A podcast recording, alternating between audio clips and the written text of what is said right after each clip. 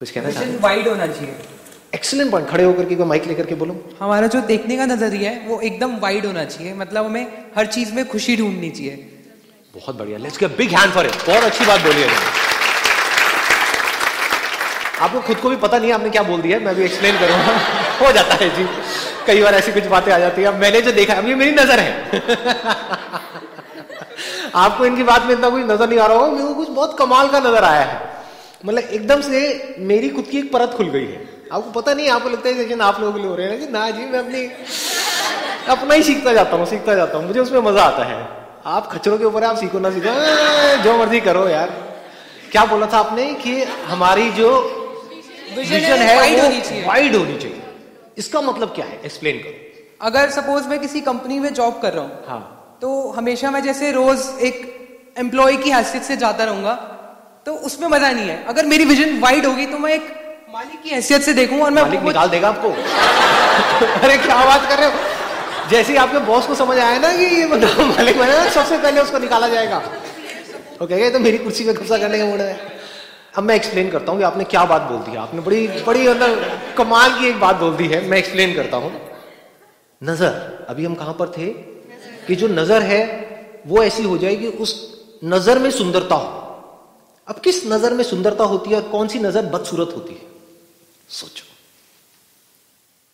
जो नज़र वाइड है, नज़र मतलब सोच, जिसकी सोच बड़ी है, वहाँ पर सुंदरता होती है। जिसकी सोच छोटी है, वहाँ पर सुंदरता नहीं होती है। कभी आराम से समझने की कोशिश करना मैं क्या बोल रहा हूँ। सबसे छोटी सोच क्या हो गई? वो इंसान जो बाहर से दिखने में तो बड़ा अच्छा है जिसके पास पैसा भी है सब कुछ है लेकिन उसको सिर्फ़ और सिर्फ़ अपनी पड़ी है। सोच छोटी हो गई ना। यहीं से उसकी सोच शुरू होती है यहीं पे खत्म होती है। जिसकी सोच जितनी बड़ी होती चली जाएगी वो उतना ही अच्छा लगता है हमको। उसके साथ रहना उतना ही अच्छा लगता है। जैसे जिसकी सोच है बहुत ही छोटी कि ये मेरा रिलीजन है ये ही सही है इसमें जो लिखा है वो ही सही है बाकी सब गलत है। ऐसे बंदे को आप ज़्यादा देर तक झेल सकते हो। सोच बड़ी का मतलब क्या है? रिलीजन क्या होता है? पहले ह्यूमैनिटी है, बाद में रिलीजन है। तू भी इंसान है, मैं भी इंसान हूँ। ऐसे बंदे के साथ मज़ा आएगा?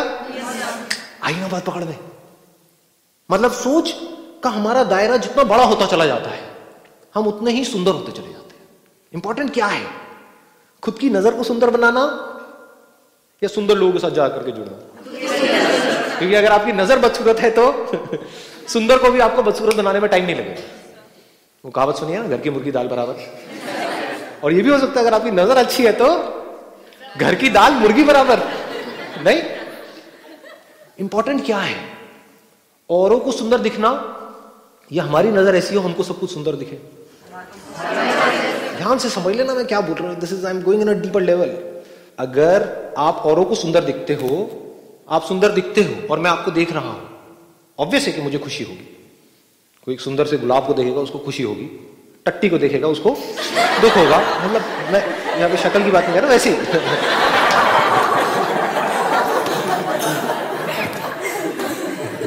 तो अगर आप सुंदर दिखते हो तो किसको खुशी होगी? दुनिया को। दुनिया का फ़ायदा है लेकिन अगर आपकी नज़र सुंदर है तो किसका फ़ायदा है? हमारा फ़ायदा है। इन दोनों में फ़र्क समझ आ रहा है? या थोड़ा ज़्यादा हो रहा है? आ रहा है ना पकड़ में? कि अगर मेरी नज़र सुंदर है तो मुझे फ़ायदा है। बाय डिफ़ॉल्ट सुंदरता किसमें है? आपको एक छोटे से एक बॉक्स में कैद करके रखा जाए, उसमें आपको अच्छा फील होता है। मैंने कहा ना beauty is connected to happiness उसमें आप खुश होते हो, या एक ओपन स्पेस ऐसे ही सोच है। जिसकी सोच जितनी छोटी होती है, उसको खुद को नहीं पता होता है, वो उतना ही अंदर से दुखी होता है। जो जितना ज़्यादा सेल्फिश होता है, जितना ज़्यादा सेल्फ सेंट्रिक होता है, कि कोई इंसान है, उसको सिर्फ़ अपनी ही पड़ी है, अपने बच्चों की भी नहीं पड़ी है, अपनी वाइफ की नहीं पड़ी है, किसी की नहीं पड़ी है, सिर्फ़ अपनी पड़ी है, अपनी सोच को थोपना है औरों के ऊपर ले जाकर के। वो उतना ही बदसूरत होता है सबके लिए। सच कह रहा हूँ, झूठ कह रहा हूँ। उससे कोई भी जुड़ नहीं सकता है। ऐसा क्यों हो रहा है? क्योंकि वो उतना ही दुखी होता है अंदर से। और जिसकी सोच जितनी बड़ी होती चली जाती है वो अंदर से उतना ही खुश होता है। जो अंदर से जितना खुश होता है, वो उतना ही सुंदर होता है सबके लिए। तो जो रियलिटी है, वो जितनी गहराई से हमको समझ आती चली जाएगी, हमारी सोच उतनी ही गहरी होती चली जाएगी। उतनी ही बड़ी होती चली जाएगी। उतनी ही इंफिनिटी तक फैलती चली जाएगी, क्योंकि reality is infinite in reality you are infinite आप ये नहीं हो जो अपने आप को समझ रहे हो अंकल आंटी ना जी। आप क्या हो, आपको खुद को ही नहीं पता है। अगर मैं एक कोशिश करूँ आप लोगों को कुछ बताने की, अब it is not spiritual it is not something which can't be understood it is very very easy to understand बस शर्त है कि आपका दिमाग खुला हो। एक सेकंड में आप समझ सकते हो। और इसको दुनिया की कोई ताकत चैलेंज नहीं कर सकती क्योंकि रियलिटी पे बेस है। इस दुनिया में जीने की दो नज़र है। एक नज़र है, अगर ये पूरा यूनिवर्स एक नदी की तरह है, बहती हुई नदी के जैसा नहीं है यूनिवर्स सब कुछ बह नहीं रहा है, कुछ भी रुका हुआ है क्या? लगता है रुका हुआ, दिख रहा होता है, रुका हुआ कुछ भी नहीं है। सब कुछ बदलता हुआ आपको दिखेगा, अगर आँख खोल करके देखोगे। अपनी बचपन की फ़ोटो उठा के देख लो, अभी की देख लो। कितने अच्छे लगते थे तब आप लोग।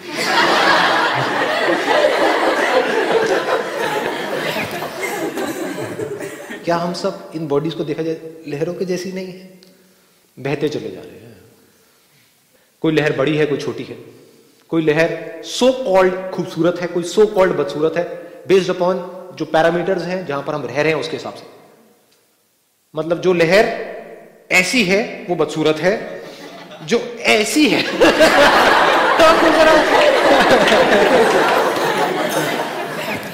एक्चुअली क्या है, लहर ऐसी हो ऐसी हो ऐसी हो ऐसी हो ऐसी हो, क्या लहर, क्या खूबसूरत, क्या बदसूरत। एक्चुअल में कुछ भी नहीं, बस हमारी कंडीशनिंग है तो ये सच है झूठ है कि कोई एक लहर खूबसूरत है एक बदसूरत है? सच है। झूठ है।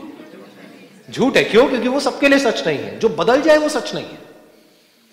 तो अगर आप अपने आप को मरते दम तक लहर की नज़र से देखते रहे तो ये छोटी सोच है। अब चाहे बड़ी लहर हो चाहे छोटी लहर इसी को छोटी सोच कहेंगे ना? यानी उस लहर को यानी कि आपको सिर्फ़ अपनी पड़ी है। इस बॉडी को एक लहर की तरह देखो। छोटी सी लहर।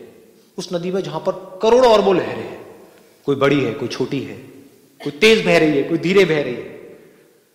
कोई फ़र्स्ट आ गई है, कोई लास्ट आ गई रेस लगी हुई है ना लहरों की हाँ। अगर इसी तरह से हम जीते रहे और इसी तरह से मर गए तो क्या कभी भी हम जो रियल ब्यूटी है, उसको समझ सकते हैं?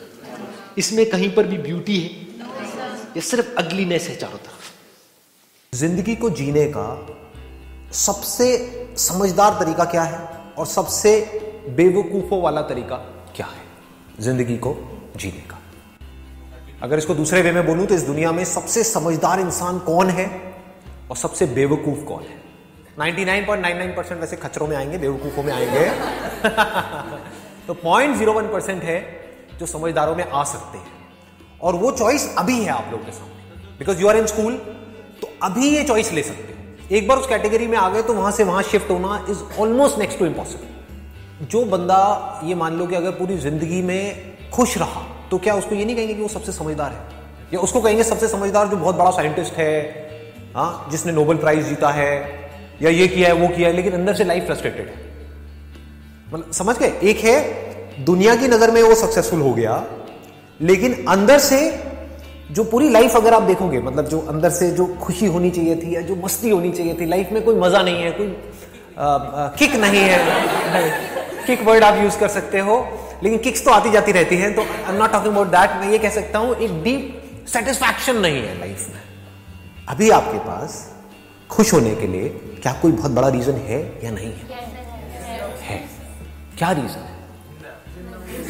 ज़िंदा हो। ये छोटी बात नहीं है। ये ये बातें जो समझ सकता है, वो समझदार इंसान है। जो नहीं समझ सकता है, वो बेवकूफ़ है। वो खच्चर है। वो भागेगा रेस में। आप समझ गए ना? वो रेस में ही भागता रहेगा। मरते दम तक। अब ये अब ये अब ये अब ये, वो अपनी खुशी को पोस्टपोन करता रहेगा। खुश कभी नहीं होगा। तो अब एक लाइन में बोलूँगा इसको बड़े ध्यान से सुनना। अगर ये आपको समझ आई ना तो मज़ा आ जाएगा। इस एज में स्पेशली दिल से जो मैं चाहता हूँ ना मतलब जब आप लोगों को देखता हूँ स्पेशली इस एज ग्रुप में दिल से चाहता हूँ कि आप लोग इतने खुश रहो अपनी पूरी लाइफ में, जिसकी कोई हद नहीं है। मतलब मुझे भी जो खुशियाँ नहीं मिली हैं ज़िंदगी में because of whatever reason वो सारी खुशियाँ आपको मिल जाए कि कभी भी आपकी ज़िंदगी में दुख का नामो निशान ना हो। दुख हो तो ऊपर ऊपर लेवल पे हो। ऊपर ऊपर हंस रहे हो, रो रहे हो वट एवर ब्रेकअप हो रहा है, ये हो रहा है, वो ठीक है। ऊपर ऊपर हो। ऊपर ऊपर तो चलेगा ना लाइफ है तो चलेगा। कभी कोई प्रॉब्लम आ जाएगी, कभी फेलियर आ जाएगा, कभी कुछ हो जाएगा, कभी कोई एक्सीडेंट हो जाएगा, कभी हेल्थ से रिलेटेड वो सब ठीक है, ऊपर ऊपर चलता। है लेकिन अंदर से एक सेटिस्फैक्शन बनी रहे। तो ध्यान से सुनना, जो चीज़ मैं बोलने वाला हूँ, इसको अपने अंदर तक जाने देना, है ना? यही आज के सेशन का ग्राउंड है। इसी के बेस पे हम आगे बढ़ेंगे। कि जो हमारे पास में है, उस तरफ़ हमारा ध्यान नहीं है। उसकी हमारी लाइफ में कोई इंपॉर्टेंस नहीं है। सिर्फ़ जो नहीं है, उसके पीछे हम भाग रहे हैं। हो सकता है जो आप पाना चाहते हो, जो आपको बहुत इंपॉर्टेंट लग रहा है, वो कचरा है उसके सामने जो अभी आपके पास में है। लेकिन आप उसको देख करके खुश नहीं हो रहे तो जब कचरा जो आपको बहुत इंपॉर्टेंट लग रहा है, जब वो मिल जाएगा तो क्या खा खुश हो गए बदबू आएगी उसमें से। कचरे में से तो बदबू ही आएगी ना। तो जो फ्लावर्स अभी हैं आपकी लाइफ में जब उससे खुश नहीं हो रहे, खुशबू से खुश नहीं हो रहे तो बदबू से क्या खा खुश होंगे तो हमें सिर्फ़ उसकी इंपॉर्टेंस देखनी है जो अभी हमारे पास में है। जैसे, अभी आपके लिए सबसे ज़्यादा इंपॉर्टेंट क्या है? अभी ऐसा क्या है, वो तो आपको लगता है कि करियर। राइट समझ गए ना? इसको ध्यान से समझना जो चीज़ मैं बोल रहा हूँ। ऐसे तो आपके माइंड में फ़ीड कर दिया गया है। अभी आपको ये लगता है कि आपके लिए सबसे इंपॉर्टेंट है आपका करियर। मैं कहता हूँ बकवास। सबसे इंपॉर्टेंट है पहले ये समझना कि एक्चुअल में लाइफ में सबसे इंपॉर्टेंट क्या है। चलो करियर में जो भी आप सोच रहे हो, जिस भी हद तक सोच रहे हो, उसका सौ गुना आपको मिल गया। लेकिन कुछ ऐसा है जो अभी आपके पास में है। वो चला गया आपके हाथ से। क्या है ऐसा? खुशी को भी छोड़ दो। हेल्थ ये बात नहीं समझ आती ना। ये ये तब समझ आएगी जब हेल्थ हाथ से निकल जाएगी। अभी आप लोगों के पास में हेल्थ है? किसी को भी कोई बहुत भयानक बीमारी है यहाँ पर? जानलेवा बीमारी। लग सकती है, नहीं लग सकती? लग सकती है। अगर वो लग जाए और दूसरी तरफ़ से आपको करियर में पैसे में पता नहीं क्या क्या मिल जाए, उसकी क्या इंपॉर्टेंस है? कुछ भी नहीं है। तो सबसे इंपॉर्टेंट क्या है आपके? मरते दम तक। क्या ये कभी भी इंपॉर्टेंस इसकी चेंज होने वाली है? मरते दम तक। तो जो भी आप करियर चूज़ करने वाले हो, उसका आपकी हेल्थ से क्या कनेक्शन है? कभी सोचते हैं हम ऐसा? नहीं सोचते। क्यों नहीं सोचते? क्योंकि हमको पता ही नहीं है हमारे लिए सबसे इंपॉर्टेंट क्या। है आप आज जिस एज ग्रुप में हो, जो भी आप कह रहे हो मेरे लिए सबसे इंपॉर्टेंट है मेरा करियर जिस करियर की हाइट पे आप पहुँचना चाहते हो, उस हाइट पे जो बंदा बैठा हुआ है, मान लो उसकी एज है पैंतालीस साल, पचास साल एक कंपनी का सीईओ बन गया है, उससे ऊपर आप क्या बनोगे? समझ गए ना? सीईओ के ऊपर आप कहाँ जाओगे? जी चेयरमैन बन जाओगे, चलो ठीक है। एनी हाउ तो आप समझ पा रहे हो मैं क्या कह रहा हूँ? अगर उस बंदे को ये ऑप्शन दिया जाए कि तेरे पास जो है, वो मिला इनको, यानी कि आप जो यहाँ पर बैठे हो, आपको, और आपके पास जो है, वो मिला उनको। क्या लगता है? वो एक्सेप्ट करेंगे इस डील को या नहीं करेंगे? समझदार होंगे तो कर लेंगे। और अगर आप बेवकूफ़ हो गए तो आप इस डील को एक्सेप्ट कर लोगे। समझ गए? आप महामूर्ख हो गए तो आप कहोगे हाँ ठीक है, मैं एक्सेप्ट कर लेता हूँ। यानी कि क्या? मेरी अभी एज है, मान लो, पंद्रह साल, सोलह साल। मेरी एज हो जाएगी चालीस साल और मेरे को वो सब कुछ मिल जाएगा। बस हेल्थ नहीं होगी। ऐसे लोग जिनको आप बहुत सक्सेसफुल बोलते हो, उनकी हेल्थ को अपनी हेल्थ से कंपेयर करो। आपकी हेल्थ बेटर है, उनकी हेल्थ बेटर है। हाँ उनको तो ये भी नहीं पता कि रात को सोएँगे, सुबह उठेंगे या नहीं उठेंगे हार्ट अटैक होगा कोलेस्ट्रॉल बढ़ा पड़ा है बीपी बढ़ा पड़ा है डायबिटीज़ की गोलियाँ खा रहे हैं, ये कर रहे हैं, वो कर रहे हैं। क्या पड़ा है ऐसी लाइफ तो हमारी पूरी लाइफ इसके आसपास में रिवॉल्व करनी चाहिए। हमारे सारे डिसीज़न का सेंटर पॉइंट हेल्थ होना चाहिए। क्योंकि हेल्थ का डायरेक्ट कनेक्शन किससे है? बिल्कुल क्लोज कनेक्शन हैप्पीनेस से। क्योंकि इसकी इंपॉर्टेंस आपको तब समझ आएगी, मेरी इस बात की गहराई तब समझ आएगी, जब आपकी हेल्थ की धज्जियाँ उड़ चुकी हो। यानी कि आने वाले पाँच दस साल बाद अपना करियर करियर करियर करियर करके। समझ गए? तब लगेगा कि ये क्या हो गया है मेरे साथ में। तब मेरी ये बात आपको समझ आएगी। लेकिन अगर आज समझ आ गई तो क्या होगा?